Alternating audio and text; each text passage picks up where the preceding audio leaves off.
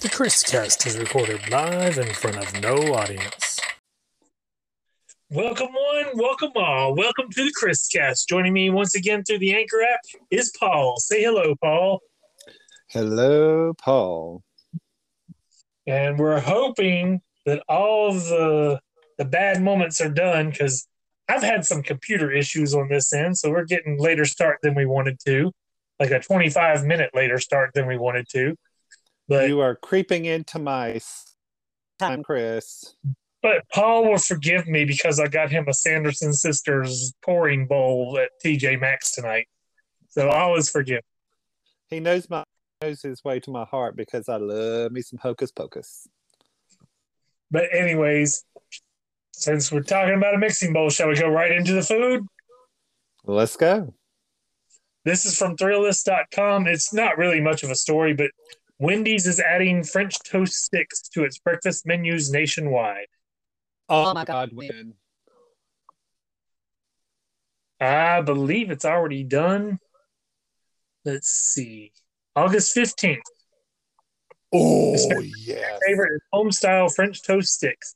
The Square Patty Slinger is adding the newbie to menus with a syrup dip beginning August 15th. I'm so going by tomorrow morning and getting me some. Well, the the only reason I say that's not much of a story is because it's already a staple at other fast food restaurants. Like if it were original and nobody else was doing it, but I know Well, Burger King. Yeah, I was. McDonald's is not doing it, and Hardee's is not doing it. Bojangles is not doing it. Burger King has been for a long time though.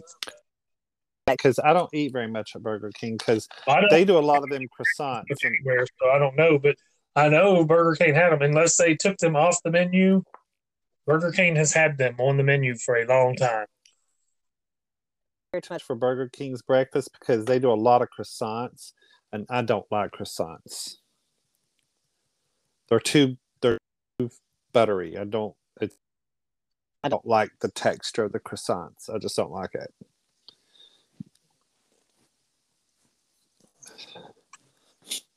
But we'll stay on breakfast for a minute. And this next one is from guiltyeats.com. Rice Krispies introduces new shocking orange cereal for Halloween. Gross. Shocking orange Rice Krispies. It's basically just Rice Krispies with orange dye, I'm guessing. Well, I would like I, I wouldn't mind trying some of those Rice Krispie treats made with it. The Rice Krispies shocking orange colored cereal is, as the name suggests, bright orange. They are still the same flavor as the original cereal, but the color makes them perfect for all the fall and Halloween snacks you'll be making over the next few months. It's not specifically just to eat it, eat bread to do like you know like crispy and stuff like that Yeah. with it. And like they've got a picture here. They've got the Rice Krispie treat balls made into pumpkins. Looks like they have a pretzel stem, and then I don't know what the green leaves are made from, but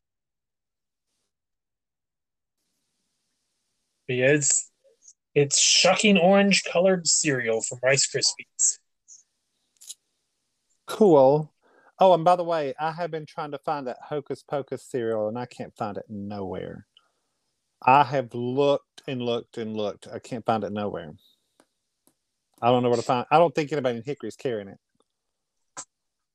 Well, they might I've not looked- be yet. I've looked at Publix. No, it's out there for sale. It's it's out there. I've, I've already seen people putting up boxes for it on eBay. Uh, I've seen. I've, I've I've looked at Publix. I've looked at Lowe's Foods. I've looked at Walmart. I've looked. I don't know where else to look in the Hickory. I was thinking more the. I thought maybe the high end place like Publix would have it. Mm-mm. No, know, I, I was at Walmart in Morganton tonight and didn't look because I didn't really think about it. I was just focused on looking for my Golden Grahams and getting those and going. Well, the next time you're in there, if you don't mind thinking about it, I mean, if you don't mind, look for me. If you don't mind, I will if I think about it. okay. Uh, The next one is another cereal. This is from WGCL Atlanta. Snoop Dogg creates new breakfast cereal called Snoop Loops.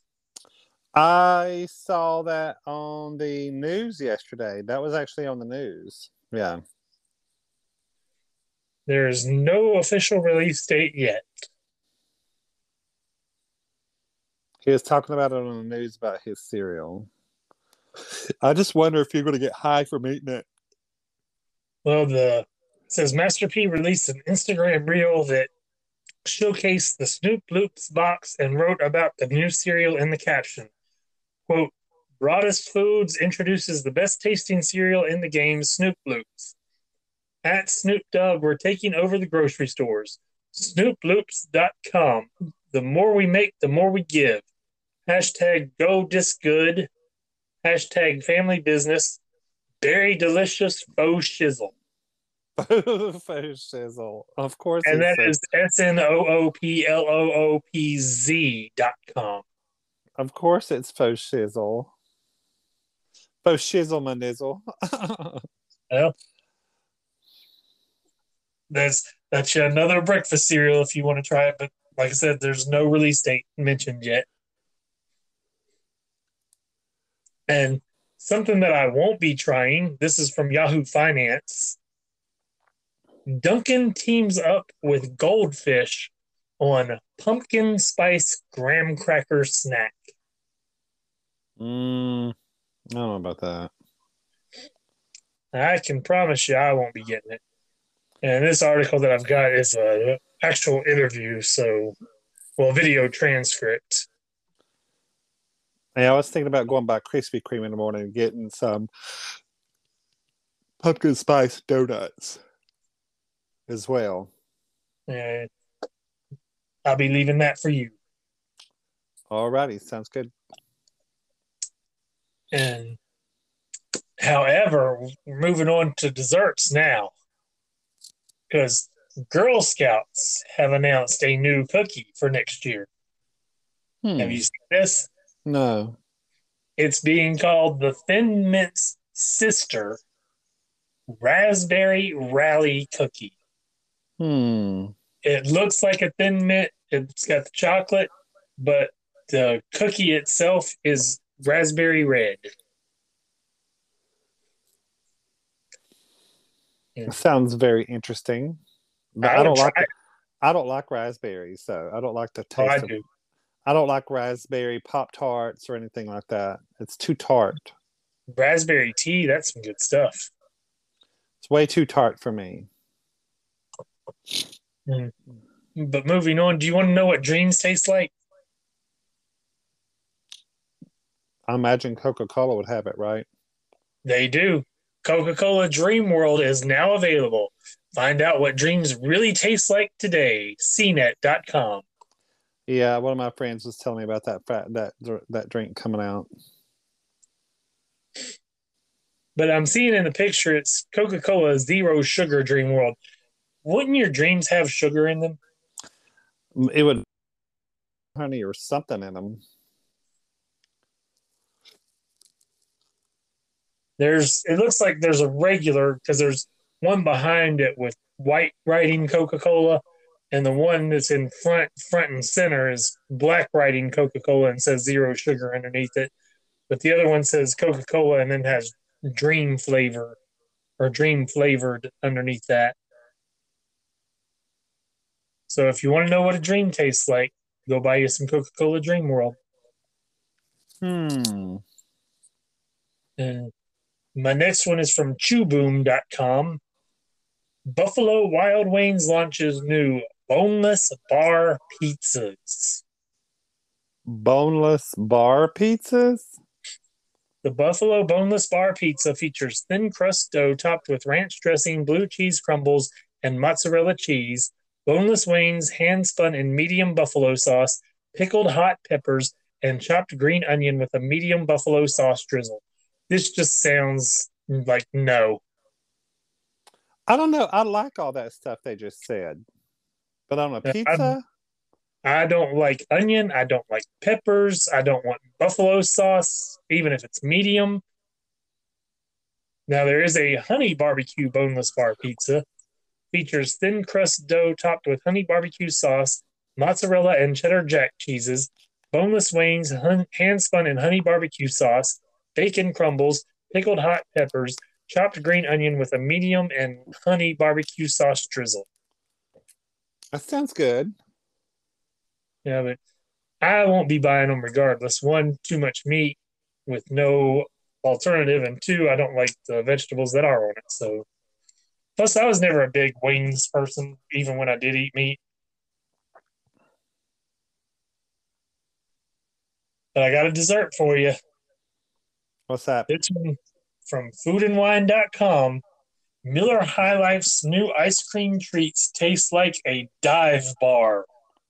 Uh, Last year, Miller Lite jumped on the food brands creating odd scented candles trend, joining the likes of IKEA's meatball candle, Shake Shack's burger in the park candle, and McDonald's six candle quarter pounder set by releasing a candle that filled your home with the delightful smells of a dive bar. Now for 2022, Miller Life Miller High Life is hoping to is hopping on another hot trend, strange frozen treats, joining the likes of Kraft mac and cheese ice cream, Grey Poupon ice cream, and French's ketchup ice pops, which we've talked about all of those on here.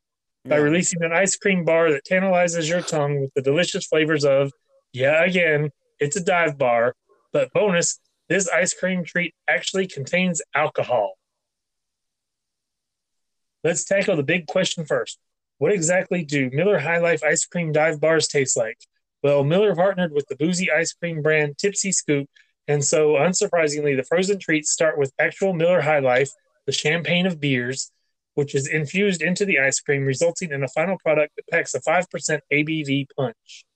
From there, the ice cream is given a peanut swirl in honor of the quote quintessential dive bar snack, as Miller describes it in the announcement. Also included is a hint of tobacco smoke flavor and Ugh. goop caramel swirl, which is intended to mimic that quote distinct sticky dive bar floor feeling. Yeah, this just sounds more and more disgusting the further I get into it. It sounds just like vomit and ice cream. I, I- I just I don't get it. Maybe maybe they took their their cue from the Harry Potter any flavor jelly beans. I don't know, but it sounds disgusting, and I won't be trying it. Oh, I definitely won't be trying it. Did you have any food items this week or no? I did try one of the uh, Mountain Dew flavors. It's a different one. Um, it says it's got pineapple flavoring in it. I forget the name of it. It's in there in the fridge because I took a drink of it and I was like, well, this is actually really good. But um, yeah, so I'm slowly making my way through all the Mountain Dew flavors. So so the the pineapple flavored Mountain Dew you're saying is a big plus. It is. It tastes just like you're drinking Mountain, well, Mountain Dew flavored pineapple. I mean, pi- pineapple flavored Mountain Dew is delicious. It's like it's a bright yellow color, really pretty. Yeah. Well, that's a perfect segue from something that is safe to drink that something is not safe to drink. This is from usatoday.com. Rainwater is now unsafe to drink worldwide because of, quote, forever chemicals, study suggests. Let me see. In the study published August 2nd in the peer reviewed journal Environmental Science and Technology, researchers point to the dangers of per and polyfluoroalkyl substances or PFAS. PFAS are a family of human made chemicals used in countless products today, from food packaging to waterproof co- clothing. They can spread in the atmosphere and now are found in every corner of our earth, including rainwater, snow, and even human blood. PFAS are dubbed forever chemicals because they can last thousands of years. Clean Water Action notes. So, for all the naysayers, these are going to be more health issues. We got these big barrels out here to collect rainwater in, and we use uh, the water out of that to water our plants and stuff with that's outside. Oh, I mean, that's that's about all you can do with it, apparently, because ingesting it straight out. Of course, it's getting into the plants anyways, so you are ingesting it regardless. Now, what did they say that was in it, Chris? Again, Do what? what did they? Water all over the world again. They they're dubbed forever chemicals. I've closed the article out, but it was PFAS is how. That's what I was trying to understand. PFAS. Okay. Like Um, for poly flag a more scientist. Forever chemicals. So it's some kind of chemical in the rainwater all over the world. Yeah, it's man-made chemicals. It's not natural occurring chemicals. You know, I thought it was going to be. I thought, you know, I thought that was going to be called. I thought that was going to say there's microplastics in the rain. Well, there's probably that too. That's probably part of the forever chemicals there. But they're called forever they're dubbed forever chemicals because they can last for thousands of years. Wow. So yeah, it's another reason to recycle instead of throwing away. Recycle all my plastics and cardboard. Oh, I've stopped using straws at restaurants. I take my own. Bring them home wash them. Take them back. Oh, do you? Yep. That's interesting. I've I've done it for several months now. I got to where some restaurants I just don't use a straw. I just drink off the side of the cup. Then I get kind of wigged out because I thought, hmm, I am touching my lips against something else. And then I thought, well, I'm doing the same thing with a fork. It's like, well, so Well, my whole issue with needing a straw to drink in a restaurant is the ice in the drink. I don't. I when I drink at home, my tea is always in the fridge, so it's cold. I don't put ice in it except for Yeah. when I make it, and it's easier to navigate the ice with a straw than it is trying to drink out of the side because the ice can all of a sudden fall in your face or what have you. yeah. So you can, you can get it better with the straws. So that's that's why I've always used the straws, and now I use reusable straws instead of the I was going to say, do you use the like a really nice hard plastic, really bougie straw or something? I've got silicone straws, and I've got I think they're called they were called acrylic when we bought them. They're a plastic type. They were Disney that we we got them at TJ Maxx again. Plug for TJ Maxx, but the we found them there, and they were Walt Disney straws that, which honestly the the paint wears off of the straws, and like when you wash them, the the Mickey Mouse heads and such start coming off. Yeah. So some of them are just clear now, but it came with the little wire brush that you can insert in the straw. that you can insert down through there. out.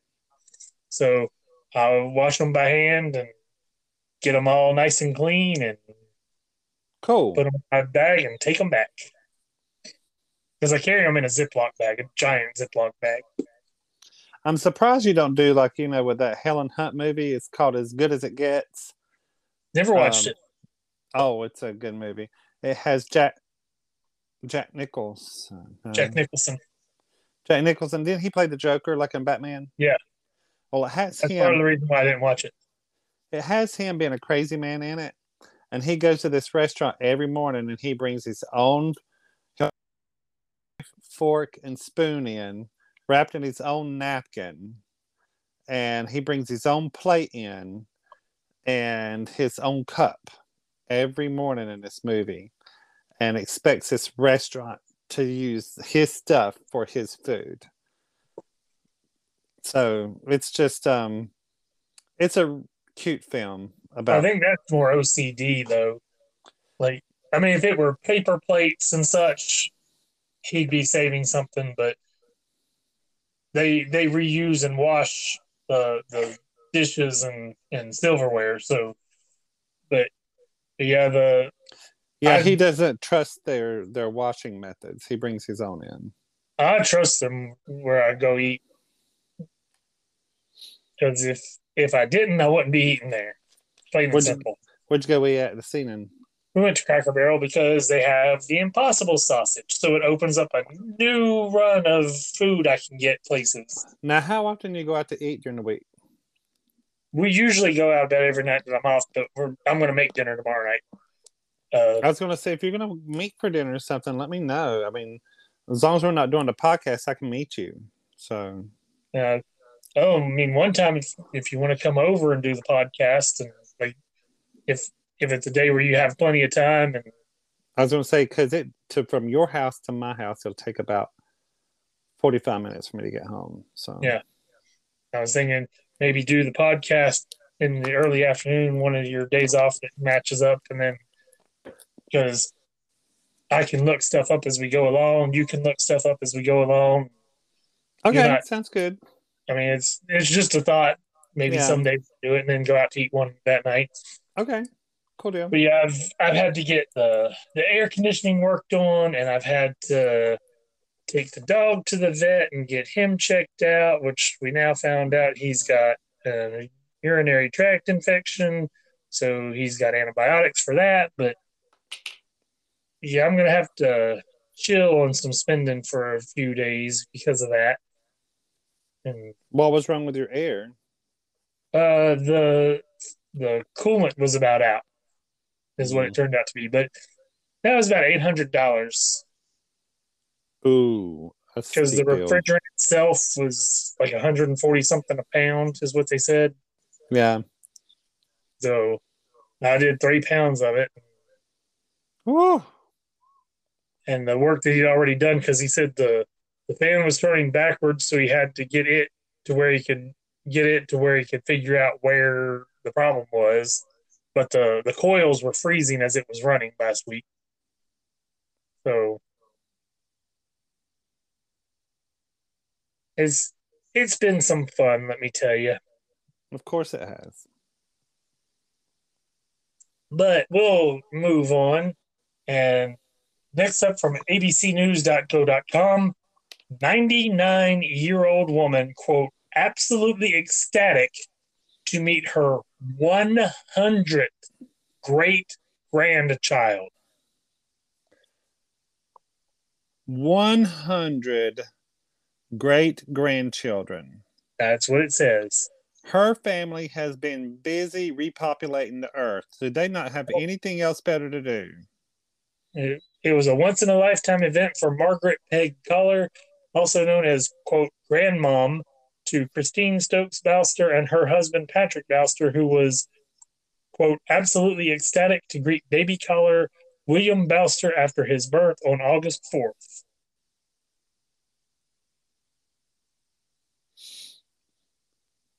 So I, I don't know if they were Catholic. In total, the 99 year old matriarch has 11 children, 56 grandchildren, and 100 great grandkids. Collar was lucky number 100 and arrived a week after his due date, weighing in at 9 pounds 6 ounces. Oh my God. There's no way her being, what, 99 years old, was it, Chris? Yeah, she, she's nearing 100. How she could remember all those grandchildren and great grandchildren's names that had to have name tag. Well, I mean, it depends on how often you're around them. Like you think about all the people you work with in any place. If you're around them every day and see all those same people every day, you'll pick up everyone's name as you go along. But if you're most likely very limited access to them, because I mean, let's face it, people have lives and great grandma's going to be living somewhere and they're going to be living somewhere else and life happens and you don't get to get together all that often. So i'm i'm saying she's probably met all the children and grandchildren and great grandchildren if she remembers all their names or could pick them out of a lineup if she just saw them on the street somewhere i don't know. Because that would be hard for anybody I wonder if she buys more Christmas presents. Did she go broke? i would say no but I don't know. I mean, I, I don't even know if they celebrate Christmas. There's no way of knowing from this article. But Well, more than likely, they're probably Mormon. um, like I said, it could be Catholic because Catholics don't do uh, birth control. Neither do Mormons. But- so let's just say, oh my God, I just Those have been some very busy family members. Do they not have anything else better to do? Well, maybe not. Maybe that's their favorite pastime. you know, that's the that's the poor people's sport, don't you? know? You've heard that, have don't you? Or That's it's what- the it's the thing you do out of boredom, like when Hurricane Hugo hit, there was a boom of babies nine months later. Well, I wouldn't say it was a boredom thing. It was um, when there's no power. I mean, what else are you gonna do? Exactly. You're bored. You got nothing else to do. Let's sit around and And let's remember Hurricane Hugo hit in what, 1989? Now, there it were was no- September twenty first, nineteen eighty nine. There were no smartphones, there were no tablets, there No. was no Wi Fi, there was no cell towers with Wi Fi, none of that. So even if you charged your phone at work, all you could do was make calls on it because they were cell phones. That was it. They were not smartphones. I don't even know if they 19, games back in that time. 1989. Uh, I don't think cell phones was around back then because first cell phone, the bag phone, the bag They- phone, and There was the brick. that came and that after the was- bag phone. That was like mid 80s. No, it was not. Because I 19 and cell phones weren't out yet. Let's Man, I- see. And I remember seeing my first bag because I got the first cell. It was by uh, Alltel. What are the? I forget what the very name. Um, it was Bell South Mobility. That's who it was. Okay, And- this I looked it up on Google and Wikipedia. Motorola Dynatac. Dynatac is a series of cellular telephones made by Motorola in, from 1983 to 1994. Yeah, but we first cell phone until high school. Well, that's because you're old. Well, that's when when I I, got looked, my. old brick- that- That's what I When got. I A, looked up old brick in cell phone 19 debut, phone in 19 it was a bag phone. old brick cell phone debut searched in the in Google, September 21st, 1983. Yeah, and but there is a picture of it. yeah, but there's no way that people had to see that would make me being 11 years old having cell phones. Cell phones see right. I see that. What I'm saying is, cell phones was not a. I didn't see any. I was 11 years old, and I don't remember seeing my first cell phone until I graduated high school. just because you didn't see it doesn't mean they didn't have it. Like, remember the wrestling world, Paul E. Dangerously. He had a cell phone, the brick cell phone, at ringside in the 80s. I don't remember that. Yeah, because Jim Cornette had the tennis racket, E. Dangerously had the phone. I don't And- remember that at all. There was the the phone that was in the briefcase. That's what the- That's what a bag phone is. I got a bag phone, but I didn't get that until I graduated high school, and I got my very first cell phone in 1992, and that was a bag phone in the briefcase, which I've still got it somewhere. Okay, I'm putting bag phone debut. Motorola introduced the bag phone line in 1988. So it came after the brick.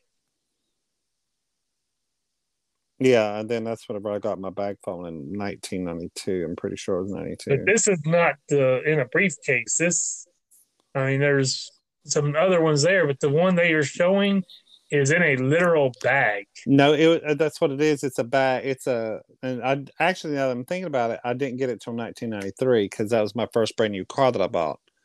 I bought a brand new Geo in 1993. Okay, I'm looking up briefcase cell phone. And it's pulling up the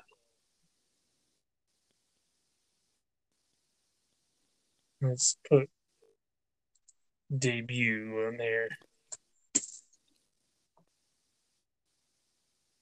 Well, there's versus.com has cell phone history from the first phone to today's smartphone. So if you want to take the time to find that, history of I'm mobile good. phone 1973 to 2008, knowyourmobile.com.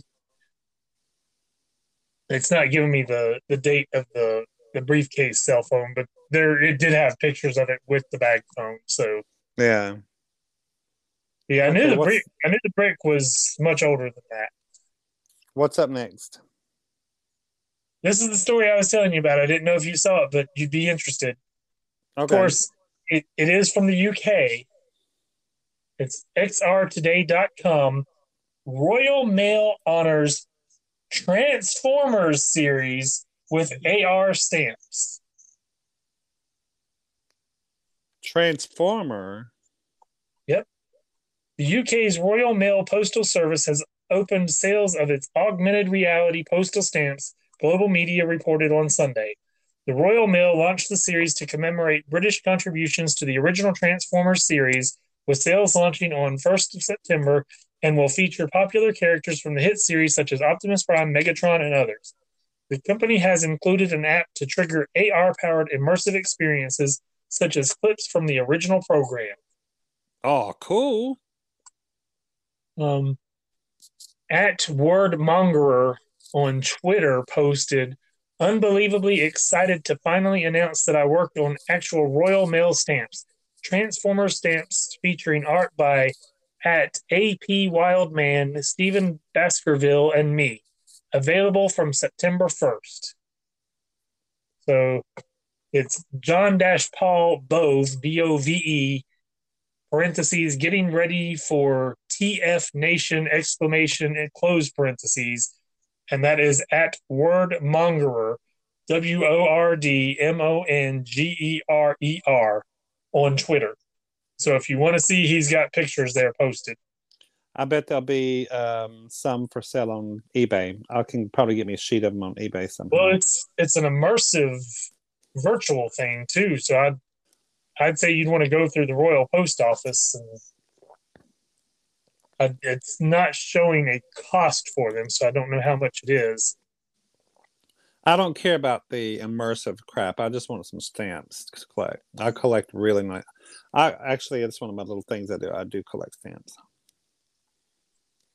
Let me pulling up the pictures so I can get a better look real quick.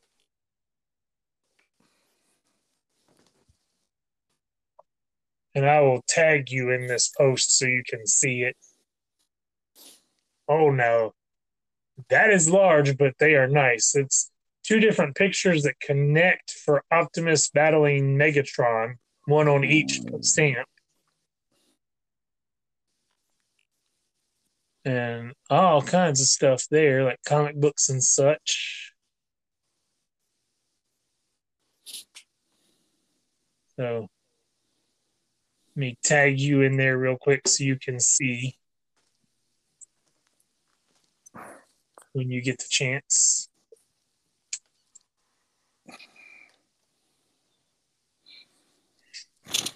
Okay, you are tagged on it, so you can actually see the pictures when you get the chance to pull it up. I just saw the notification. Okay, cool. And that brings us to the entertainment portion, unless you have something else you want to talk about first. Mm, no. Well, you'll be glad to know that where you were upset about Netflix being too much to pay for, Disney Plus has announced a huge price increase.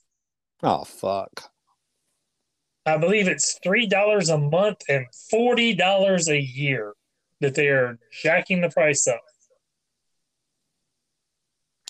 Well, I'll wait till about September, then I'll cancel it. Now, this is from CNET.com. Currently in the US, Disney Plus's ad free subscription is $8 a month.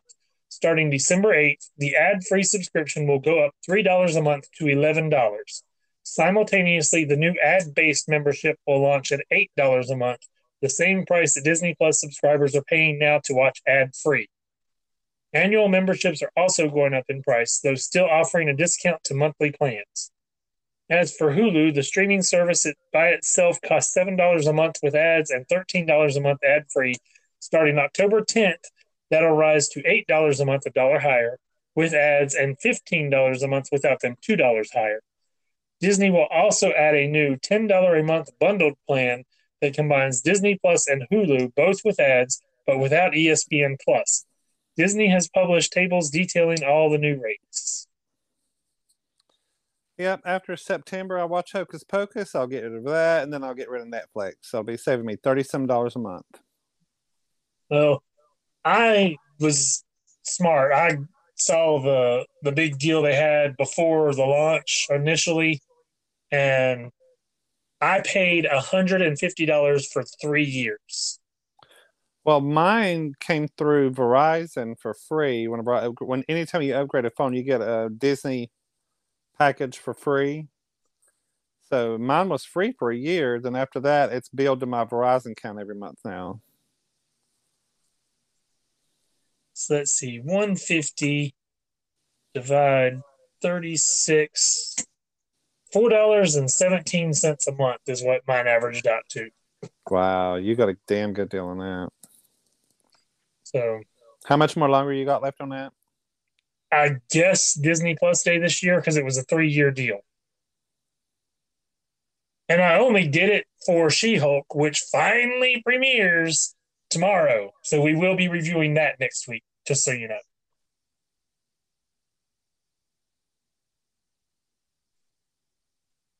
But if you want to bundle up something, and this actually will help a lot of people.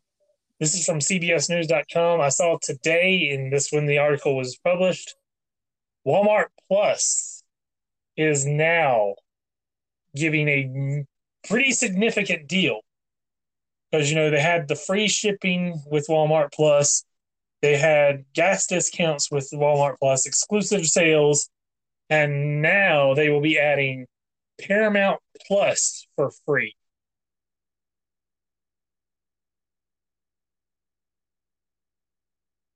And I'm trying to see Walmart and Walmart Plus and Paramount Plus bundle twelve ninety five per month or ninety eight dollars per year. Depending on your shopping and lifestyle habits, Walmart Plus membership can save you a lot of money Membership gives access to Paramount Plus content, discounts on gas, free two day shipping on Walmart.com purchases, free same day delivery of groceries where available, and access to members only deals and PS5 restocks. Are you still there? I can't hear you if you're still there. But but anyways, for those I've never wanted to subscribe to Walmart Plus but that would be something for the people who do that gives them an actual reason now with all that bundled together. Yeah. Did you hear any of what I said? Because you were. I did. It's Walmart Plus, yes. And I'm not going to subscribe to it because every time I buy something from Walmart to go pick it up, they're all the time hawking that on me, and I'm not doing it. Like I said, the to get the Paramount Plus with it and the discounts on everything, that that does make it a much more desirable deal. Because Walmart Plus, there was no reason to get it. Like if you can't drive to your Walmart, you can get somebody to drive for you. Yeah. I mean, it wasn't like it was really saving you anything. But adding the Paramount Plus, like I said, gives it a little bit more desirability to it. But UPI.com has this next article. They are remaking the Fall Guy TV series into a movie. Oh, Jesus Christ. Really? Emily Blunt to co star with Ryan Gosling in the Fall Guy adaptation. And see, here's the thing some TV movie remakes are crap, some of them are phenomenal. And if you don't think some of them are phenomenal, look at The Fugitive with Harrison Ford. That was a phenomenal film. Yeah. It was a remake of a TV show. Yeah. Good ones, the Brady Bunch movie. I'm trying to think of something that was really awful. There's some things that you should not remake. Gilligan's Island would be one of those things. It's a classic the way it is. You can't get anybody to take over those roles and be as well loved. Yeah. I never did watch the Addams Family movies. Um, but The Addams fall- Family I- movies were actually really good. The first ones, not the second No. ones they come out with. I just I never watched any of them, and I've tried watching some of the the remake shows, and the humor just is not the same. It's not as good. It's not funny, and Did you watch the when they re when they reintroduced Will and Grace? Did you see that?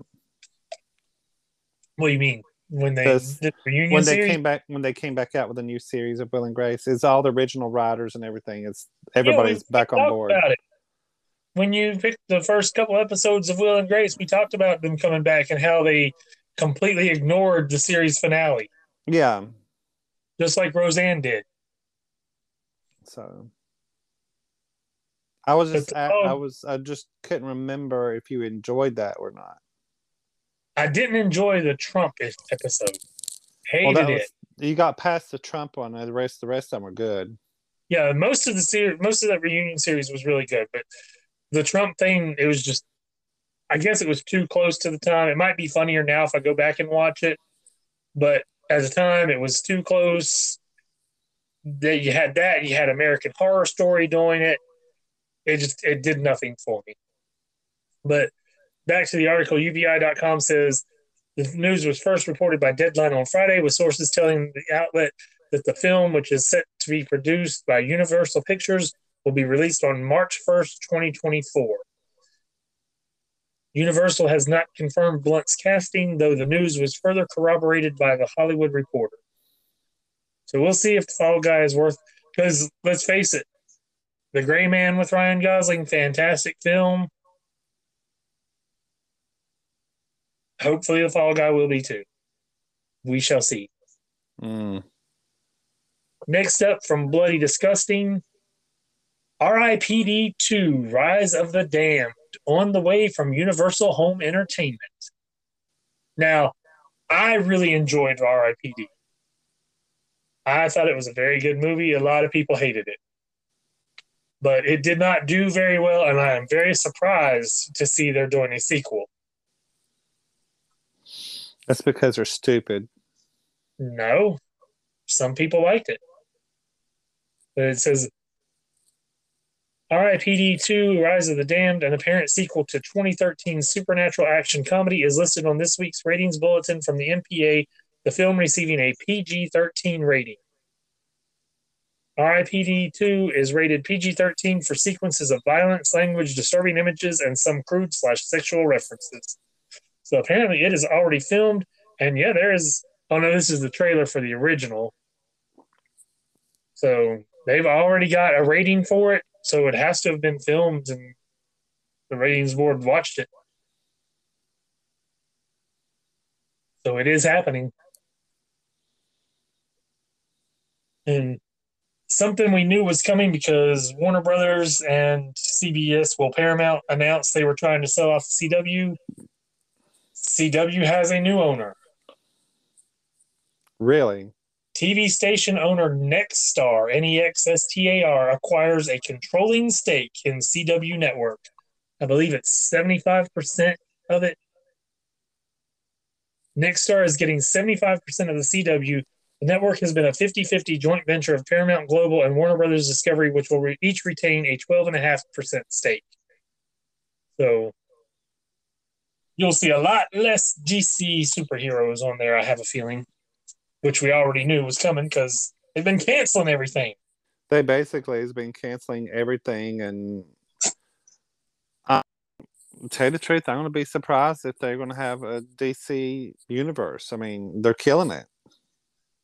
Well, I did see on comicbook.com that the fate of Peacemaker 2, the Penguin series starring Colin Farrell, which is spun out of the Batman film, and Green Lantern Corps are all still on track. I also saw on comicbook.com that the rumors are Doom Patrol is on the chopping block, which really upsets me because it's such a fantastic show and so unique and original and different. And now they've said Young Justice is on the chopping block. So, and Young Justice is a really good cartoon. Like, if you enjoyed the Justice League animated series of the early 2000s, I highly suggest watching Young Justice because it is every bit as good. It's not a kid's cartoon because the stories are pretty complex. Yeah. But speaking of DC, there are some mental health issues going through their superhero films and TV shows right now. And first up, Insider.com Superman and Lois star leaves show after sharing that he is going to a facility to get mental health back on track. Jordan Elsass, who plays Jonathan Kent on the CW series Superman and Lois, will be recast in the series. And I do hope that he is able to get his mental health back. They, there was a report the other day that said he was being recast because of not showing up to the set. Now the report's coming out that it's him seeking mental health help. And they're just looks like they're just going to quietly recast the role and probably not even address it on the show. Kind of like where Becky got recast on Roseanne back in the day. Yeah. And Ezra Miller on, is the other one, seeking treatment for complex mental health issues. And his behavior lately, we've talked about it. It really does sound like there's some major mental health issues going on there. And I wish them both well, but I still say, with everything that Ezra Miller's been going through, quietly recast him as the Flash as well. Don't even need to address it. Just get a new actor, take over the role. I like him as the Flash, though. But I hate his run, and most people do. The way he runs? Yeah. That open hand and slinging his arms. Go back Well- and watch him run on it. I know, I know how he runs. At least he can run. It's it looks bad on there. I mean, his run really does look bad. Most people, when they run, they have closed fists.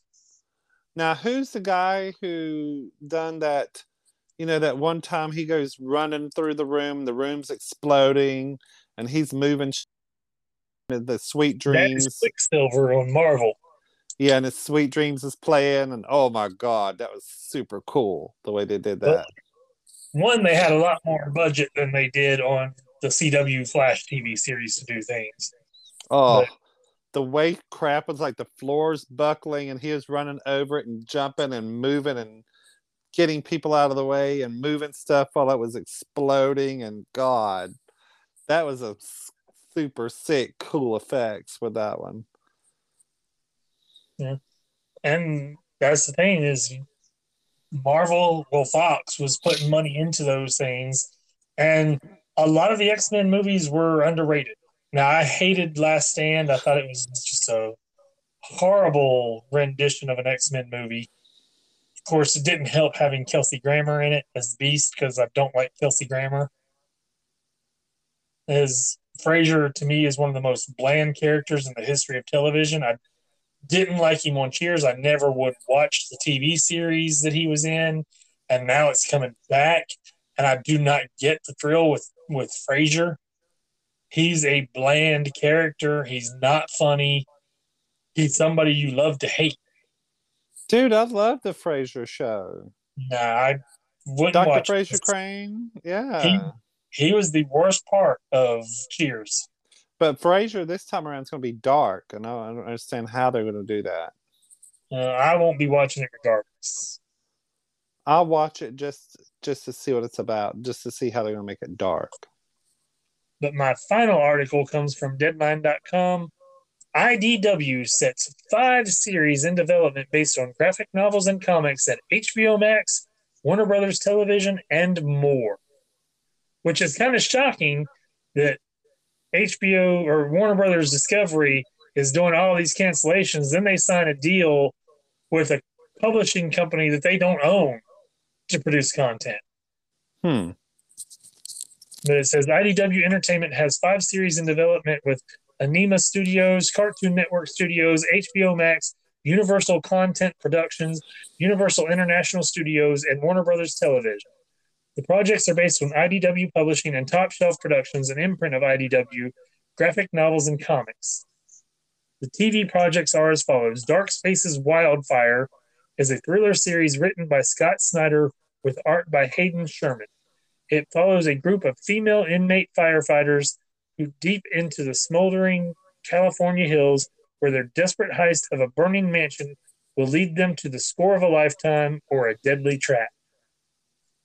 The Delicacy is a graphic novel from James Albon about rare and delicious fungi that spell trouble for an ambitious restaurateur. Tulip and his brother Rowan have left the simple comforts of their remote Scottish island with a plan to grow succulent organic vegetables in an idyllic market garden and to open rest- to open a restaurant serving those wholesome culinary delights to the busy sprawl of London. The world of fine dining seems impossibly competitive until they discover a deliriously scrumptious new species of mushroom. Rivers, created by Dan Barry and David Gaffney, is about three ordinary weirdos and one recurring dream. Ballad for Sophie by Portuguese musician Filipe Melo and artist Juan Cavia is a sweeping tale about what happens when a young journalist prompts a reclusive musical superstar to finally break his silence. And Brutal Nature, created by Luciano Saraceno and Ariel Olivetti, is about a collection of masks that transform a young man into innumerable beasts and monsters. Using this power, he embarks on a battle that pits the indigenous Mayan people against the encroaching Spanish Empire. But can one man hope to beat back the massive forces of the conquering Spaniards? So, definitely some different stuff there. And IDW, of course, the publishing company that produced the Locke and Key comics, which that series just wrapped up this past week on Netflix, and it was a fantastic ending. So I will definitely be checking out what they look like when they come out. I'm not sold on anything there yet, but Yeah. did you have any other entertainment news you wanted to mention or Um. No. Um. I was going to try to watch the Elvis film this week, but I don't think that's going to happen. I got too much stuff going on. well it's also not premiered on HBO Max yet, I don't think. No, I was going to go to the movies and watch it. because I'm waiting for it to come to HBO Max. And they, you know, I talked about it, I think last week or the week before, that Warner Brothers Discovery has revamped its approach. It's no longer 40 days from theater to HBO Max. It is now an indeterminate amount of time to be determined on the performance of each individual film. So that means that the top will never come to streaming. No, that's Paramount, and they're not Warner Brothers, but oh, oh, what I'm saying is we'll never see that come to streaming anytime Oh, soon because that's. A, it'll eventually fade out of theaters I know, but Blu-ray hits. I sent I you the article about the bonus features on there earlier. I know, but shh, hush talking for one second. What I'm saying, it's a Tom Cruise film, and all his films are huge blockbusters, and it takes forever for any of his films to come out on streaming. It takes ever. Like his MI Oh. films, it takes like almost a year after it comes out to go to streaming. Well, we're in a different time now too, and Paramount Plus is going to want to add content somewhat regularly, and they're going to want to add big budget blockbusters like that. So eventually, it will come to Paramount Plus. It just has to fizzle out at the box office first. They Um, want to squeeze every penny out they can, which is only smart business before you put it on streaming. yeah. So, I- like I said before, I was not surprised when Warner Brothers announced that they will no longer be doing the 45 day window necessarily. Because a month and a half is not long to wait. If you want to see a movie, you can wait that little bit of time. No, you said that you said that his was a Paramount film. Yeah. Well, it's been out since beginning of June, and now we're in August, still and it's still ain't streaming. Still doing well at the box office. Oh, I know it is. Paramount, I don't, I don't think ever had the forty-five day plan.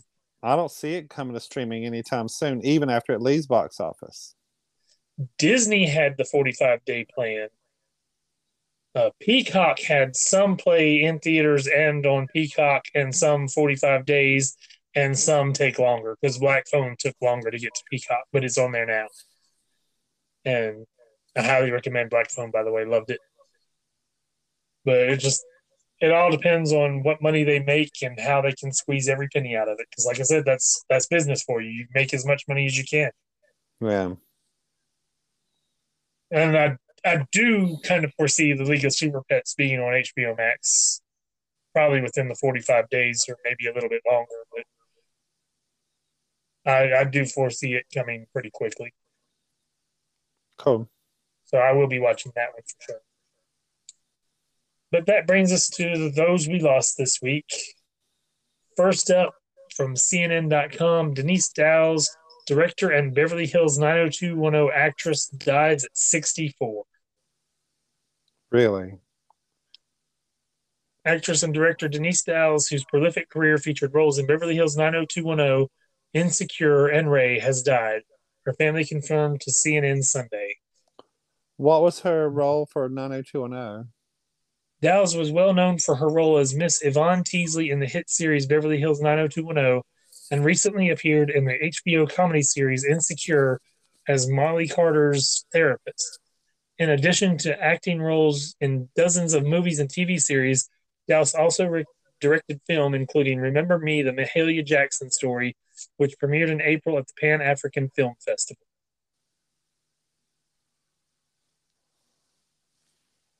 Hmm. She was on Grey's Anatomy at some point because they've got a picture of her from that.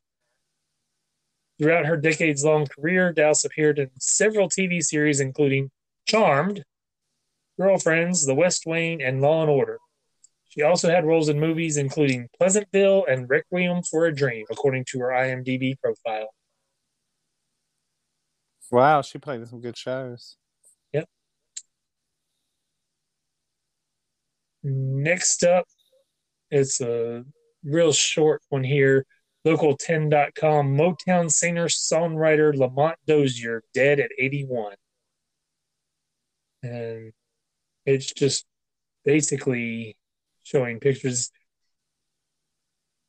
of the celebrated Holland Dozier Holland team that wrote and produced You Can't Hurry Love, Heat Wave, and uh, dozens of other hits, and helped make Motown an essential record company of the 1960s and beyond.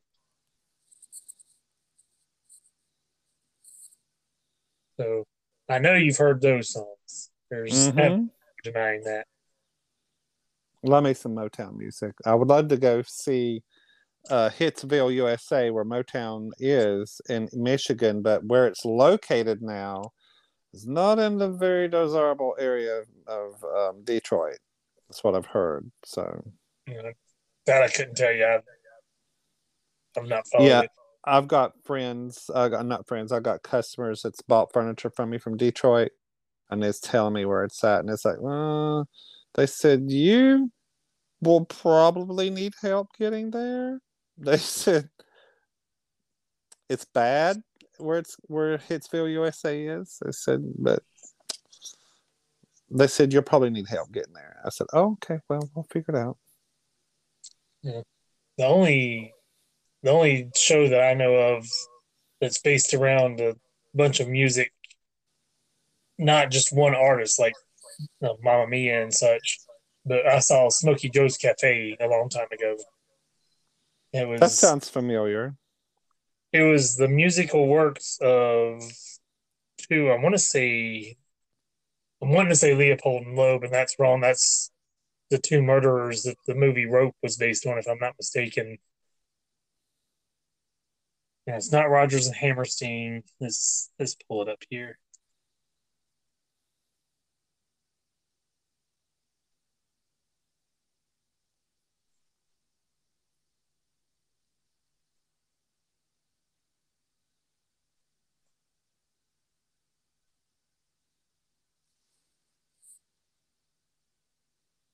Leiber and Stoller. That's why I was wanting to say Leopold and Loeb. Leiber and Stoller. Jerry Leiber and Mike Stoller. So, and it was it was really good show. I saw the version in Charlotte, and I know that they had the the song Smokey Joe's Cafe in um, School Ties, Yeah. which was a fantastic film with Brendan Fraser. But the songs in Smokey Joe's Cafe, Neighborhood, Young Blood, Falling, Ruby Baby, Dance with Me, Keep on Rolling, Searching, Kansas City, Trouble, Love Me slash Don't, Fools Fall in Love, Poison Ivy, Don Juan, Shopping for Clothes, I Keep Forgetting, On Broadway, D.W. Washburn, Saved, Baby That Is Rock and Roll, Yakety Yak, Charlie Brown, Stay a While, Pearl's a Singer, Teach Me How to Shimmy, You're the Boss, Loving You, Treat Me Nice, There Goes My Baby, I'm a Woman, Little Egypt, Hound Dog, Love Potion number nine, Jailhouse Rock, uh, Spanish Harlem, and Stand By Me. So, some very famous songs in there. oh yeah. Back to those we lost, the CNN.com, Wolfgang Petersen, director of Das Boot and Air Force One, passes at age 81. And let's see. It says after writing and directing 1984's children's fantasy The Never-Ending Story, he went on to make a strain of action films with some of the biggest stars of their eras, like In the Line of Fire, starring Clint Eastwood and Rene Russo, Outbreak with Dustin Hoffman, Morgan Freeman, and Russo, and Air Force One with Harrison Ford and Glenn Close. In the aughts, he continued the trend, helming The Perfect Storm with George Clooney and Troy with Brad Pitt and Poseidon. And they don't even mention the, the stars that were in Poseidon, which might be best that way because it was not a well loved film. You know, the the one thing I remember about Poseidon you know the the one character I can't remember which, which actor it was playing him, but he's ready to kill himself, like standing on the rail of the ship, ready to dive into the water and die. Then he sees this great big tidal wave coming, and all of a sudden he's fighting for his life to stay alive. How did you go from being suicidal, ready to jump off the boat and kill yourself drowning in the ocean, which is not a fun way to go? Because it won't be instant, to fighting to save your life simply because you see a tidal wave. I don't know. Like the tidal wave would make the drowning faster. Maybe the tidal wave scared him shitless. I don't know. It was it was it was something that never really did make sense to me when I saw that movie. And finally, of course, we mentioned it last week. Anne Heche has succumbed to the car crash. She was kept on life support to harvest her organs, but she has now since passed. She was found brain dead, and they the life support has ended as well. So it's That's sad. very sad ending to that. And there's been an outpouring from celebrities, and mm, there's also reports coming out of the troubles that she was having. And I know the the LA police have quit investigating her. They are no longer pursuing charges against her because I mean, what are you going to do? She's passed away. Yeah. But the fortunate part is if she was intoxicated, the only person she ended up hurting was herself and the house of the family because everybody in the house got out all right. yeah. Minor injury, but nothing major. So, but of course, Ellen has was one of the ones people focused on because they had such a highly publicized romance. And they also had a pretty bitter breakup, if I remember correctly. So, yeah, just a, a tragic end. She passes away at the age of 53. So And with- young. we are done with the first half and we will be reviewing. I watched secret headquarters. Paul did not get a chance to so i'll talk about it briefly. Um, i also watched another olivia newton-john movie this week that i've never seen. I did watch a few best men and I've really i, I got to talk about it briefly. And um, last night was madonna's birthday so i watched arthur and the invisibles for the first time. Pleasantly surprised. So might talk about that a minute. And we reviewed they slash them on Peacock, and the other one's failing me. What was the other one? The other one was on um was it um I, I I can flip it over, but I'm gonna lose you for a second. I'm trying to think. I know that I watched it the other night because I watched it, and then I watched the Secret Headquarters, and I'm trying uh, for whatever reason it's just not coming to me at all. And I was the one who picked them because it was a new movie. So while we're waiting for Paul to come back, Let's see, they them and we also watched um it was um oh my god. Well when we come back we'll we'll tell you. Uh, see now I'm I'm I'm blaming it on COVID brain. I'm still having the COVID brain fog, is my guess. Let's go back here. Uh,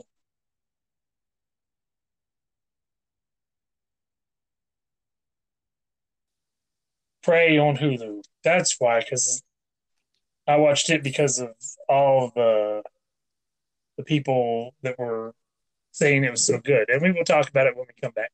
So stay tuned, everybody.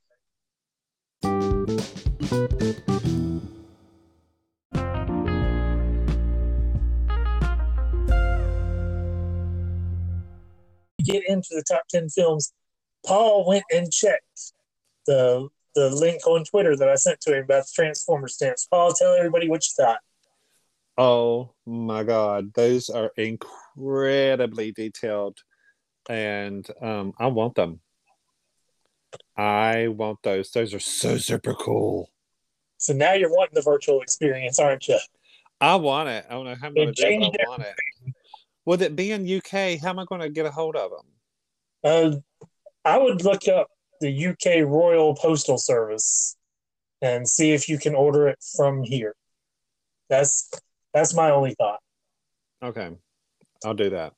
I, And I didn't you say when did when did they say this going to be available again? Uh, When it's September? I think it was September first, but I'm That's not what I positive. that's what I remember you saying. Uh, that's what I think I remember you saying. But anyways, now for the top ten films debuting at number ten, Fall with two and a half million in its first week, holding steady at number nine after eight weeks. Another 2.6 million Elvis. 144 141 million. Would you stop with that noise? Paul's always making all kinds of noise. But Elvis has made $141,288,207 in eight weeks. Up from 16 to 8 is a film I have not heard anything about. Bodies, Bodies, Bodies. Three and a quarter million in its second week, with just over three and a half million in its two weeks. So you can tell it was not on many screens last week. Holding at number seven, Where the Crawdads Sing. Why am I echoing a little bit? What's going know. on over I don't know. I'm hearing some kind of feedback. But where the crawdads sing $4 million in its fifth week with just over $72 million total. It sounds better now, whatever. I don't know what changed, but down from five to six. The Minions, another 5 million in its seventh week, $343,812,525 to date. Down from three to five is Nope. Just over 5.3 million in its fourth weekend over 100 and, 107 and a half million dollars. Holding at four, Thor Love and Thunder. Sixth weekend brings over $5 million for a total of almost 325.5 million total. Down from two to three is DC's League of Super Pets, $7 million in its third weekend for just over $58 million. Paul and I were talking about this earlier. Top Gun Maverick jumps from six to two. Damn. After 12 weeks, $7 million, $673,724,507. So, like I said, they're still making money at the box office. They're not going to pull it. I just cannot believe it is outperforming Thor. I mean, Thor. I mean, it's a it's a Marvel movie. Damn. Yep. Twelve weeks for the Top Gun Maverick, almost twice the total of Thor in six weeks. So twice as long release, twice the amount of money it's made, but I don't see Thor holding on and catching up. Not like that. And number one for the second week, its second week in release, just under $13.5 million. Bullet Train, which I really do want to see. I really think it looks very good. Yeah. Almost $54.5 million total. So I'm going to start out since it was Madonna's birthday yesterday. Every year I celebrate Madonna and I listen to her music or I watch movies or TV shows that she appeared in or both. And for those out there who would like to watch it, she was on The Tonight Show with Jimmy Fallon last week. And it is on Peacock currently. I, I don't know how long the episodes stay on there, but it is on there. And it was a pretty good interview, although I have to say her outfit did not flatter her. Like she had these really large pants on that made her look heavier, and she's not heavy, but the pants really did make her look heavier. I don't know. She might be a fat ass now, Chris, and we just been all photoshopped. No, you, you could see it, like when when they showed her straight on, you could see her waist, but her pants were so big that it made her look heavier. So her gaze didn't do any. if gaze, you look at her waist, she was still small, like always. So her gaze didn't do her justice. Her what? Her gaze. Oh, well, I mean, it may have been some famous fashion designer that came up with those, but I mean, they were very. Now you know those large. type jeans are coming back in. Those big stovepipe jeans, those are coming back in. And I will say one of the most comfortable pair of jeans I ever had there was a pair of Bugle Boy jeans. They were my size. They were my waist, fit perfectly. They were my length, fit perfectly. But at my size that I was then, I could take the seams while I'm wearing them, put the seams together, and fold the pants over in half. I absolutely loved those jeans. Is Bugle Boy still around? I honestly don't know. Let's because I love me some Bugle Boy clothes. I remember those being sold at good goods, goodies, goodies, goods, goods family clothing or something like that. As of 2018, the Bugle Boy brand is no longer in use. In 2001, Bugle Boy closed all of 215 of its U.S. outlet stores in an agreement with the U.S. Bankruptcy Court. That is from Wikipedia. Ooh, someone needs to grab a hold of that name brand and come back out with it because it will kill. Pardon me, but are those Bugle Boy jeans you're wearing? Yes, honey. We could. Ooh, we need to get that Bugle Boy name brand and just start slapping it on shit. You know how much shit we can, how much money we'd make because people would love to get some Bugle Boy stuff. Yeah, the I enjoyed their clothes and their their outlet that was in Virginia, right at I seventy seven and eighty one, which that whole outlet mall is closed now. But it was a fantastic outlet mall when I went there. I bought several outfits in there for a hundred dollars. I'm talking like six or seven outfits. That's way back in the day. Yeah. Well, I mean, it was also it was extremely good pricing for that day. Wasn't that up in Wytheville? I'm not sure exactly. I know it's I seventy seven and eighty one. That's where I seventy seven intersects in Wytheville. Yeah, and there's a out there was an outlet mall there. because I drive through there all the time when I go to visit family, but I I never pay any attention to what city it is. I need to go see how much it would cost to buy the name Bugle Boy. Hmm. More than you have, probably, Probably. because I'm sure somebody still owns the copyright to it somewhere. Yeah, pretty much. And having been bankruptcy, do you really want to buy them and maybe have to take on that debt? Well, if they're in bankruptcy, then it's already been taken care of because that's seven years. Yeah. But but anyways, so I watched Arthur and the Invisibles last night. It is free with ads on the Roku channel, Pluto TV, Tubi, Freevee TV, Vudu, and Plex. So you have all kinds of options if you want to watch this film. It is a mixture of live action and animation. And like I said, I watched it because it was a Madonna movie that I've never seen. I was like, you know what? I've never watched this one. Let me watch this for her birthday instead. Hey, Chris, did Yeah. she play Jessica Rabbit? No, For some reason, I thought she played Jessica Rabbit.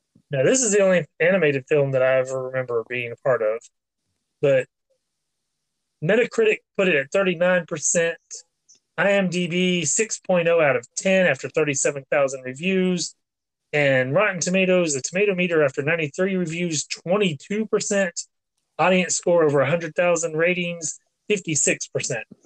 For me personally, I thought it was a pretty entertaining film, and Madonna does not have any songs in it. She just voices the character. You wouldn't know it's her if you didn't know that it's her. I mean, you can hear her voice and know it, but if you're not familiar with her voice, you just watch it. It's just another character. And Now, when did this film come out? it was 2006. Okay. And I've had the DVD for a long time. I just never got around to watching it because it was animation. I just never really did try. But it's basically Mia Farrow plays the grandmother of Freddie Highmore. And Freddie Highmore is off Arthur. And she is getting evicted from her house. The phone gets shut off, power gets shut off. And Freddie Highmore's character Arthur finds um the the secrets in the tapestries of this other world in the garden and goes to look for the rubies that his grandfather had hidden to get the everything paid off and so there's a group of africans that show up on the night of the full moon and help him set up so he can go into this world, which he does. There's a strong cast to this film. I mean, I said Freddie Highmore, I said Mia Farrow, I said Madonna. Um, Snoop Dogg was a voice in this. Really? Robert De Niro was a voice in this. And the name that really surprised me, David Bowie performed What? a voice in the film. Wow, there's some star power in this one. uh, Jimmy Fallon was a voice in it, which I just mentioned Madonna being on his show, so kind of works out that way. Harvey Keitel was a voice. Rob Corddry was a voice. Erik Per Sullivan was a voice, which, if you don't know Erik Per Sullivan, he was the youngest son on Malcolm in the Middle. Chaz Palminteri was the voice of the travel agent. Anthony Anderson did a voice. Jason Bateman did a voice. So I'm talking like very recognizable names doing voices in this film. And I mean, it's nothing super fantastic, but if you've got some time in your day, go to one of those streaming services and watch it for free. You'll enjoy it, I think. Because I did. I was I was pleasantly surprised. And I also wanted to discuss a few best men real quick because you know we we talked about Olivia last week, and I went back and watched Grease after we talked, and I watched the next day. I was like, you know what? I've not seen a few best men. I want to watch this, see what it is. I've I've heard mixed reviews about it, and even the critics, like IMDb, has it five point six out of ten after thirteen thousand. The Rotten Tomatoes 18% after 39 reviews on the Tomato Meter, 36% after a thousand reviews on the audience scores. Ooh, that's I not good. thought this movie was hilarious, and I did not know there was a sequel to it. A Few Less Men is the sequel. Olivia Newton-John is not in the sequel though, but Good the choice. cast, the cast has uh, Xavier Samuel, who I've never heard of before, Kris Marshall, who I knew from the TV series My Family. He played the dumb son on there, and that show was very funny. If you ever get the chance to see it, it's a British show, My Family. It's about a dentist and his family. It was very funny. Rebel Wilson was in this, and the the most surprising performance in this whole movie was Olivia Newton John. This is a comedy. There's no other way to describe it. They get into some rather outrageous things. They they go to buy marijuana because they've gone from England to Australia for the wedding. And the the friends of the groom want some marijuana to smoke while they're there, so they go to buy it. Well, they accidentally pick up the drug dealer's suitcase instead of his own, and hijinks ensue there. But there's a goat that eats all, a ram that eats all the drugs, and they have to get the drugs out of the goat, which more humor was brought from that. But the thing that really set it apart for me was Olivia Newton John in a completely different role than I would have ever expected her to be in. At one point, she snorts the cocaine that they have laid out there, and a little bit later, she is literally swinging from the chandelier. Like, if you don't watch it for anything else, watch it for a coked up Olivia swinging from the chandelier because she was hilarious in it. And it after I watched that, I watched some of the interviews from Australia today, and there was one on there, and he was actually really close with Olivia, dated her niece at one point, and he he was talking about how he was going to introduce her at some function, and she said, "Well, how are you going to introduce me?" And he's like, "Well, everybody knows who you are, so I was just going to say, here she is, Olivia Newton-John." He's like, and she said, "But you didn't mention any of my Grammy awards." And so he said, "Well, then I'll say four-time Grammy winner Olivia Newton-John." She's like, "But you didn't mention Grease." And so he added Grease to it, and he said that she kept going on like this, and finally he ended up with this two-minute long introduction for Olivia Newton-John with everything in there. And he said that's the kind of sense of humor she had, and you really didn't get that from seeing her. She was always pretty serious in the interviews I saw, and a lot of her performances were more serious. Her music was more serious. So, you know, it's it's nice to see this whole other side of her that we didn't know about. yeah. And and for me, that was one of the biggest parts of A Few Best Men. And because I enjoyed it so much, I will go and watch A Few Less Men if I can find it. But if you get the chance, Paul, you you've got my Vudu account. If you ever get the chance, I'm telling you, watch this Um, movie.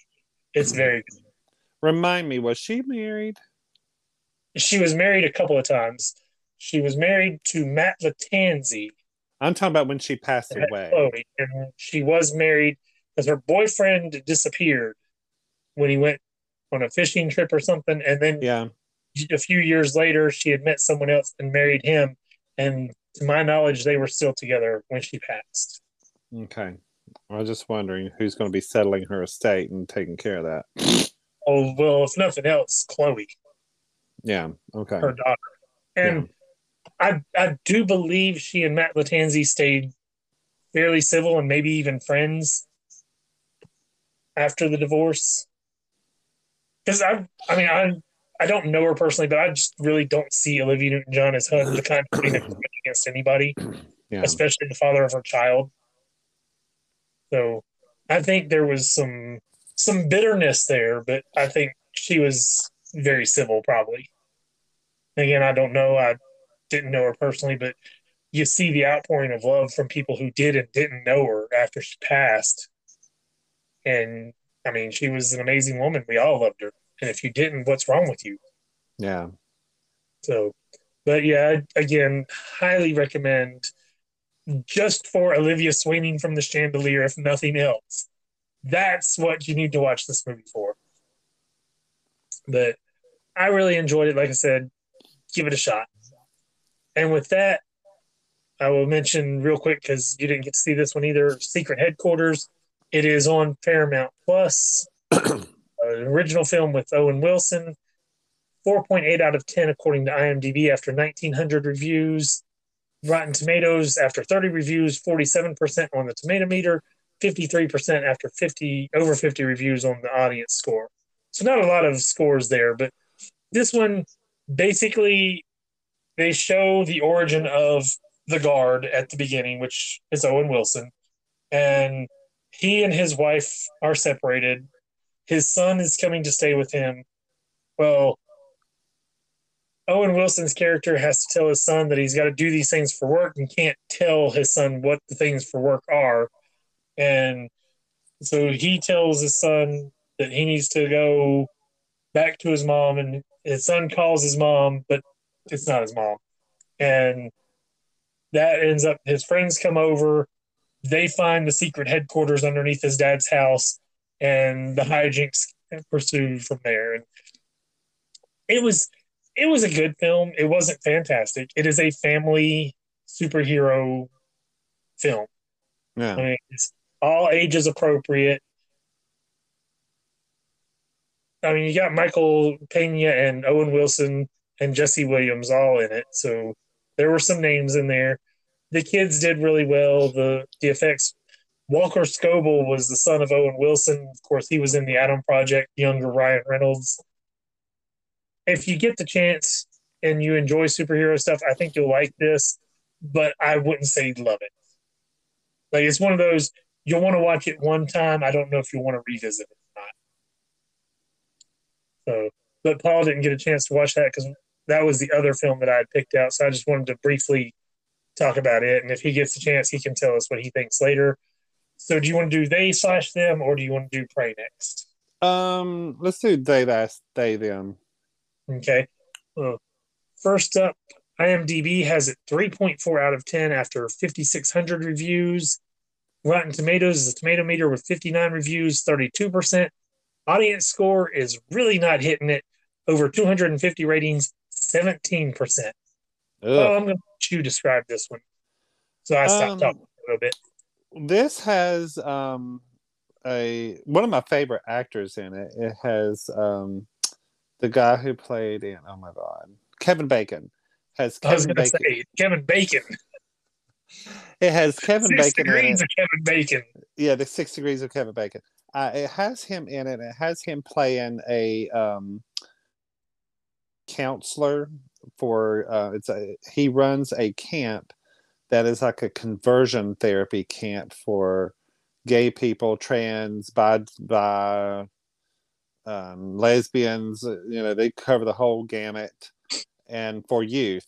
And um, it starts off with these, with the youth coming into this camp and um, they're all around a circle talking, you know, you know telling everybody, you know, their, their part, uh, you know, what's going on with them. But anyways, it's about a camp who's, at first you thought it was going to be like a really nice movie. It's like, you know, here you're going to realize who you are, what person you are, and we're going to help you evolve as this person. And then it takes a twist. Yeah he really and, does present the camp as not your typical conversion camp. Yeah. It's he, the way he presents it is like if you don't want to change and you're here against your will we're not going to force anything and yeah. that's not what you get from a conversion camp. So yeah, it's it's him and several other counselors there, but and then and as the film progresses, it starts getting a little bit of a dark turn to it, and um, one of the students ends up finding some photographs of the uh, camp, the way it used to operate, from beating the kids and torturing them and stuff like that, and um, it, and then a strange killer comes onto the camp. And I don't want to talk too much about that, but uh, it's kind of it kind of gives you that Jason Voorhees Friday the Thirteenth feel of the I think of was very much inspired by that, like the whole camp. yeah the whole camp thing. You know the they the way the camp the way the camp buildings were made. They were all open, and this masked killer was going around with this machete. And I'm going, this has Jason Voorhees vibes. And, and in fact, Jason Voorhees was mentioned in part of the film. And they're saying, you know, this reminds me of uh, Friday the 13th with uh, Jason Voorhees. They're like, and then the girl goes, who? And so, anyways, I'm like, who doesn't know who Jason Voorhees is? But anyway, it's the whole thing of, you know, that dude going, I'm not saying who it is, going around killing people. And, anyways, I don't want to go too much into it, but um, it's I enjoyed it. It was um, very suspenseful, and um, I like how that one trans kid uh, when they were doing the shooting contest. You know that one butch dude. You know he's camp counselor. He was like the one who got reformed once we found out otherwise. Anyway, he's like, you know, put put up against me, and he starts shooting at the bullseye, and he did pretty good with the bullseye, but the trans kid was a two times marksman in the military, and went right into the went right in the center of the bullseye, and then took off three pine cones off the edge of the tree. It's like, uh huh, you dumb bitch. hmm look what I did with my gun, but. It's a good movie. I enjoyed it, but probably the critics chewed it apart or what have you. Will I watch it again? I would. I'd watch it again. Yeah. So did you notice who was playing the nurse at the camp? I don't don't know who that was. Is Anna Chlumsky, I don't know who that is. my girl. You you went Oh, out. really? Yeah. It- Yeah. it- my cell phone went blank, and if it goes blank, it kills the microphone. So I got to keep it awake. So my girl is actually all grown up, and I gotta say she's grown up very well. and She's still very pretty. Yeah. And but it, I looked at her at first. I'm like, she looks familiar to me. And then Lamar said, I think she was a child actress. I was like, my girl. And that was who it was. Wow. And Good eye. but yeah, the spoiler without really spoiling anything, you can see it coming in the film. I left the room on part of it. And that was the scene with the dog. Yeah. I, something I bad thought was you coming. wouldn't. I thought you wouldn't like that. I I wouldn't even watch it. I was warned because he had watched it before I did, but I even if I hadn't been, I could see what was coming, Yeah. and I I got up and left the room and came back when the one was crying. So yeah, I just I mean, just as they're as they're leaving, you know what's coming, and so yeah, I, I did not watch that scene and and that's I I don't want to see any bad things happen to animals in any film, but like a dog's journey and a dog's purpose, I can sit there and cry through. That is completely different in this movie. I, I will not watch those films. No, Nope. they are fantastic films. I know They they're really- fantastic. I know they're highly rated, but I don't. And I'm not going to watch them I just I loved them. because Yeah. whenever I was a kid, the where the red fern grows about did me in. I never did watch it. Probably won't. I won't watch Old Yeller either. The red fern, where the red fern grows, honey. That ripped my chest out, my ripped my heart out of my chest when that dog died. Mm. And where they, what the whole story is, where they buried the dog at, there's a red fern that grew up where the dog was at. Oh. Mm. Anyways, Oh, and you know, you mentioned the very obvious inspiration of Friday the Thirteenth in this film. yeah. Who was in the first Friday the Thirteenth? Uh, the first Friday the Thirteenth, the original Yep. film. Yep. It wasn't Jason Voorhees. No, I'm not. I'm not talking about the killer. I'm talking about the actor. Kevin Bacon was in it. There you go. He's a And camp Kevin Bacon, counselor. Camp counselor here. He's a camp counselor in it. That's right. I remember. So there's you another connection, but That's one of his. That was one of his breakout roles. Yeah. and the first kill, which obviously comes at the beginning. I mean, there is no mystery that it's going to be a kill. It comes at the very beginning of the film, and then it's like this whole other film starts, and they don't reference that. They don't explain that until like the last ten minutes of the film. So you have this scene at the beginning that seems completely out of place, but they explain at the very end of the film, which I did like that Yeah. was that was something that was well done. Like you, I mean, you get mean, payoff, but you don't realize you're going to get the payoff. It, it just seems like a random kill at the beginning. I mean, to be a slasher film, it was actually well thought out. I mean, if you ask me, so if you want to call it a slasher film, I was, I was honestly calling expecting more torture scenes than what we got because we really didn't get that many. no, It was essentially only one, and and let me tell you, the one that was leading them astray was not the one they should have chosen. Like. yeah, I just I didn't see anybody really wanting to be with him unless they're really hard up. true. That was that was my thought. But but as far as film goes, it was it was entertaining. I don't know that I'll ever watch it again. I love Kevin Bacon, but he's just, he's not been impressing me here much lately because I was I really did not like You Should Have Left, which was the last horror film that he did. I just didn't care for that film at all. I found it very boring and very bland, and the story didn't really compel me anything. It's I was really disappointed in it. But this one, I was a little bit more invested in it, but I'm not thrilled. So, but like I said, it is on Peacock for those of you who do want to watch it and see what we're talking about. And I do believe it's worth watching one time. And that brings us to the one we couldn't remember earlier is Prey. The and the reason I couldn't remember it is because, like I said, this was not one that I was planning to watch.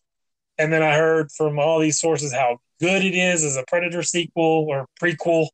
And so I was like, okay, I'll watch it. Um, first up, IMDb 7.2 out of 10 after 105,000 reviews. Rotten Tomatoes, the tomato meter, 232 reviews, 93%. So, like I said, heard very good things. Yeah. Audience score after 2,500 re- plus ratings, 78%. It's IMDb says it's the origin story, but it's not the origin story. You don't have any origin to the predators. It's maybe the first time they ever showed up on Earth. And Yeah, it wasn't an origin story. It, it- to me, it would be showing where their mother planet was coming from, but it didn't. and it's it's a simple plot. I mean, you have the predator shows up on Earth and starts preying on the people around, and a lot of Native American or American Indian, whatever you want to call them, because they're not really native to this country. And there's the Frenchman and the the predator goes after, and Yeah, the French settlers that, that came over on the boat, the they were just assholes in the movie. No wonder, you know, you know, kill them.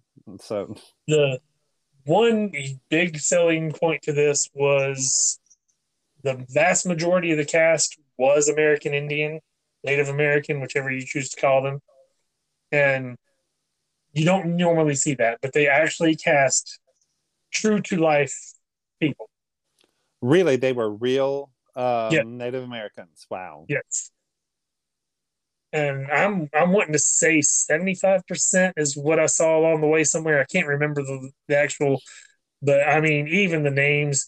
You got Amber Midthunder who was the lead, Dakota Beavers, Stormee Kipp, Michelle Thrush, uh, Julian Black Antelope. And then you have like Dane DiLiegro as the Predator. And I will say this movie took forever to get going. Like, it's what, an hour and a half, and the first 30 minutes, nothing really happens. It's basically the American Indians going out hunting, and that's all that you're getting at the first 30 minutes of this film. I'm going to go ahead and say this. I was afraid there was going to be like subtitles in it because I don't know any American Indians that or Native Americans, excuse me, that spoke English. They spoke their own native tribe language, but they were blending their tribe language with English, which I appreciated that. It's kind of keeping it real, but I was expecting a lot of subtitles with their Indian language, if that makes sense. So, well, I don't, I didn't really like the blending. It's like, what's the point? I mean, if you're gonna, if you're going to have their native language, why not subtitle it? Like the Frenchman, yeah. nothing the Frenchman said was translated. No, we couldn't understand a word what they were saying. And I mean, it might be so you're getting from her perspective, not knowing what they're saying. You just get the words coming out of their mouths and the way they're saying them. Okay, Chris, about the movie. The the predator was not initially after her. That predator was, that what gets me that predator had so many opportunities to kill her. Well, there, didn't. That, that is explained in the film though, and I don't want to give that I away. I know that, but she could have walked away and just left, and they could have went their separate ways. But see, that was what the first thirty minutes of the film was showing you was that's not the kind of person she was. Yeah, but she had the opportunity to do that. Yeah, but, but she that, but she didn't. That was going against everything she felt. Yeah, and I do think this film would have done some money at the box office. I would not have paid to see it, but well, there's a there's those diehard fans for the Predator films. Yeah, have, and I, I, I, like, I would have went and seen it. I would have done it because I, I like the Predator films. I've seen Alien versus Predator. I don't know if I saw any after the initial one. Yeah, I saw the first two Predator movies, and I don't know if I saw any of the others. And of course, I've seen most of the Alien films, including Life, which I, Life was probably my favorite of them all. Yeah. Did you ever see Life? No. It's the one with Ryan Reynolds. It's it's not been the best reviewed, but I've really enjoyed it. It's the prequel Alien movie. And you don't really know that it's Alien until well into the film if you don't know going in. I'll tell you what, the best Alien film is the Alien One and Two with Sigourney. That was just amazing films. Well, I, was, I liked all the Alien films that I saw. Yeah, but it's been a long time since I've watched most of them, and I know I've seen Alien, Alien Two, and Alien Three. I think I saw Alien Four, but I'm not positive, and I don't think I saw anything after that. Yeah because I don't think I watched the one with Winona Ryder. Was that four, or was that mm. five? That would no I don't Winona Ryder. That's whenever um, she was playing that robot with with Sigourney Weaver, and Sigourney Weaver was a robot too. See, I, I can't remember if I saw that one or not. I just remember Winona Ryder being in the Predator movie, and I remember House Ripley's character ended the run. Yeah. Which I'm say for those who haven't seen it, but I, I do remember that much, but I don't know. There's there's there's several that I have not seen, but seen a lot of them. Yeah. And for me, I wasn't as thrilled with this as everybody else was in the reviews. Like it was good after it finally picked up, but it was never fantastic. I know some people say it's the best Predator movie ever made. I completely disagree. I don't know about that. But I mean, for me, probably the first Predator is the best. with Danny Glover. Yeah. No, with Arnold Schwarzenegger and Jesse Ventura. Oh, Danny that was Glover- the first one. Danny Glover's in part two. And what was it? Danny Glover called it a pussy face. I don't remember. It's been a long time since I've seen two. yeah, but Get, "Come over here, I'll shoot you, you pussy face." He goes, the the thing that I remember, and partly because they played the clip on WWF television, that Jesse the Body Ventura is going through the jungle, and one of them says, "You're bleeding." I said, ain't got time to bleed. "Ain't got time to bleed." That was in the first one. I, I that one I will always remember. But and I mean, it's if you enjoy the Predator films, definitely watch this one. It's not a bad movie at all. I just I personally think it was overrated by so many people. Like I think they built up my hopes too much after I didn't want to see it, and then I was disappointed. yeah, So I liked it. Will I watch it again? Maybe. Well, I mean, clearly I'm not an avid Predator watcher, so I've not watched all the movies yet. And so I might watch them again, I might not.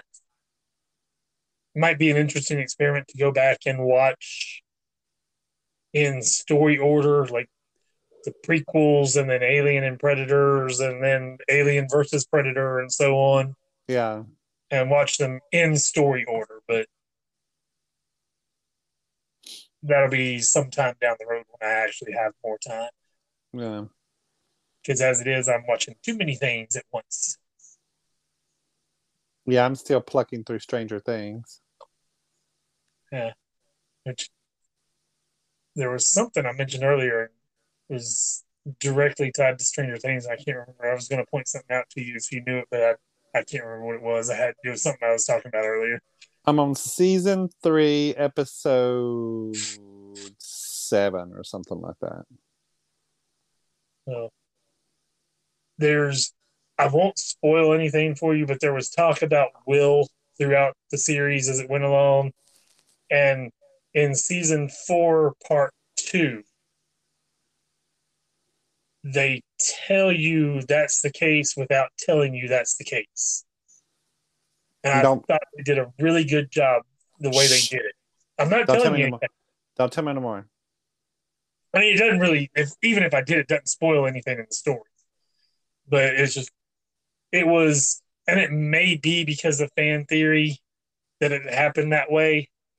But I, I did, I thought it was very faithful to the time period, especially the way they handled it. Yeah. So, that I mean, that's one thing that show has done so well is getting the time period right. And the music, the music's killer. It has Madonna in it. Woo! yeah, they do. It's like whenever they went shopping and it's playing Material Girl while they're trying on different clothes in the mall. As I, as I mentioned, the thing you missed Wonder Woman comic book. I saw the woman. Now that was on an episode. It was on that episode with her trying on the clothes, Yeah, I knew they were both in the same episode. and they were sitting. They were laying on the bed. Um, the comic books were laying on the bed. I saw that.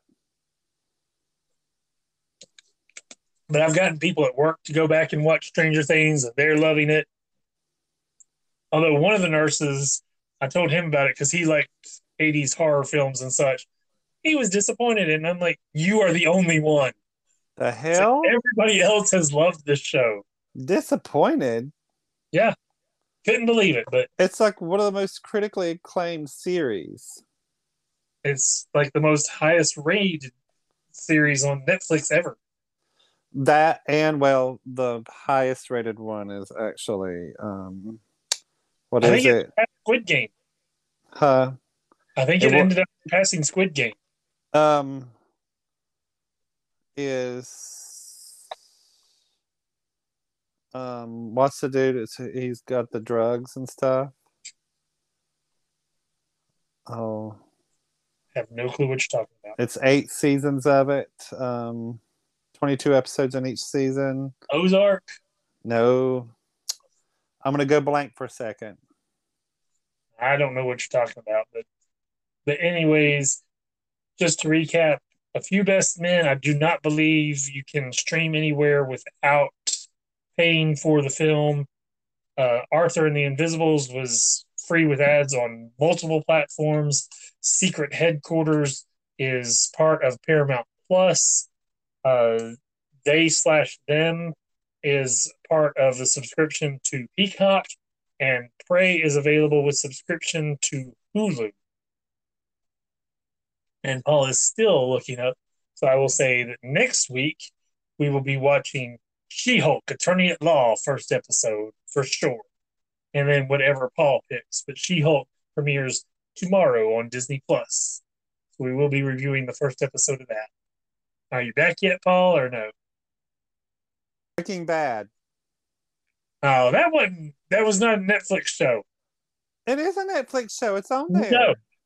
That is a AMC show that's on Netflix. Well, it's their number one on Netflix. It's their number one on Netflix of all time. But it's not a Netflix show. But I'm talking Netflix original. Squid Game was number one of all time. And Stranger Things came along and knocked it out. I'm talking about being streamed on there. I'm talking about being streamed on Netflix. I was talking about original Netflix shows. Oh no, I'm not talking about that. I'm just talking about the overall whatever's been streamed on Netflix. That was Breaking Bad is like named number one. And what what really surprised me when you said that was I'm thinking Netflix originals, and the longest run show they had on Netflix was Grace and Frankie at seven seasons. Yeah. That's the longest running Netflix original series. Well, this one's got eight seasons. So, but But anyways, did you hear me say She Hulk Attorney at Law will be I our can, yeah. I can hear you. You just can't hear me. I go blank on my, so I can hear you. Do you have a pick yet, or are you gonna be last minute like always? Um, I haven't really been keeping up, so I'll, I'll, I'll figure I don't know out. if there's anything else brand new this week. So, like I said, I'm waiting for Elvis to hit HBO Max before I watch it. And there is no date announced yet. Okay. And if nothing else, if you get the chance to watch A Few Best Men or something, we can rediscuss it, revisit it, see what you think. Okay. We'll see. But anyways, that's that's pretty much all I've got. Do you have anything you want to add? No, not really. Um, uh, COVID is spreading like wildfire. There's several people at my work has been out with it. One of them was out sick, never got the vaccine, and he still looks like he's gray. And that's the problem is people thought the vaccine was a joke, so they didn't get it. It did a number on him. Even people with the vaccine are still getting it, but they're not getting anywhere near the issues from it. Nope. I wish I'd have had the vaccine before I got it because it might have helped tremendously. Because I still think I have some effects from long term COVID. Yeah, I- think I think you got COVID, then I got COVID right after you. Yep. But I didn't give it to you. We I know who get, I know where I got it from. It's when my brother died at the funeral home.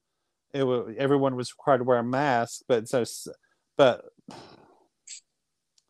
my family, my my brother's sister in law's family was Trumpers and still are, and it's like no, we don't want no one to wear masks. We da da da da da. So seventy percent of the people coming through the damn line didn't have masks on, and they were breathing all over me, and I had a mask on but still, yeah, it just didn't help me. And since since you mentioned Trump, we didn't talk about it yet. How does he still have such an effect on people that they still believe everything he says when he keeps getting caught in lies? And the FBI raid found that he had illegally taken classified documents and stored them at Mar-a-Lago. 22, How, 22 cases of them. how do they still support him? They don't care. It's Hitler. It's the Hitler mentality. They don't care. Man can't do no wrong. It's a it's right now it's a cult. And and let me just tell you, because we didn't mention the Beto O'Rourke thing. I don't approve of Beto O'Rourke using the language like he did in front I of do. children. Well, it was it was in front of children. It was a public speaking, but I understand where he was coming from. However, I defy one person that's a fan of Trump to fault him for it. When the Let's Go Brandon was elementary school code for F. Joe Biden, and when there are flags being made saying F. Joe Biden and flags that are being made, uh, because I saw it at a restaurant last week. Trump 2024, F your feelings. So if you have no problem with it with Trump, you cannot say a thing about Beto O'Rourke using that word. Plain and simple. I'll be so glad whenever I I can't say it, but you know what I'm thinking, and I'm not going to say it. Well, I don't really know what you're thinking, but you can tell me off air because So, well, let's wrap this up. Okay, well, next week She Hulk for sure. There's only one episode premiering to my knowledge, so it will only be 30 minutes to probably 45, 50 minutes long.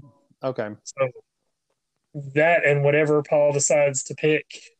Since I did bombard him with three this week, I'll let him pick something on his own this time.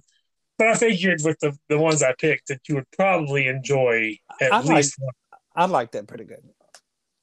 And they were new films, so it wasn't like it was something dredged from the past to watch. But but anyways, until next week, goodbye everybody. Goodbye.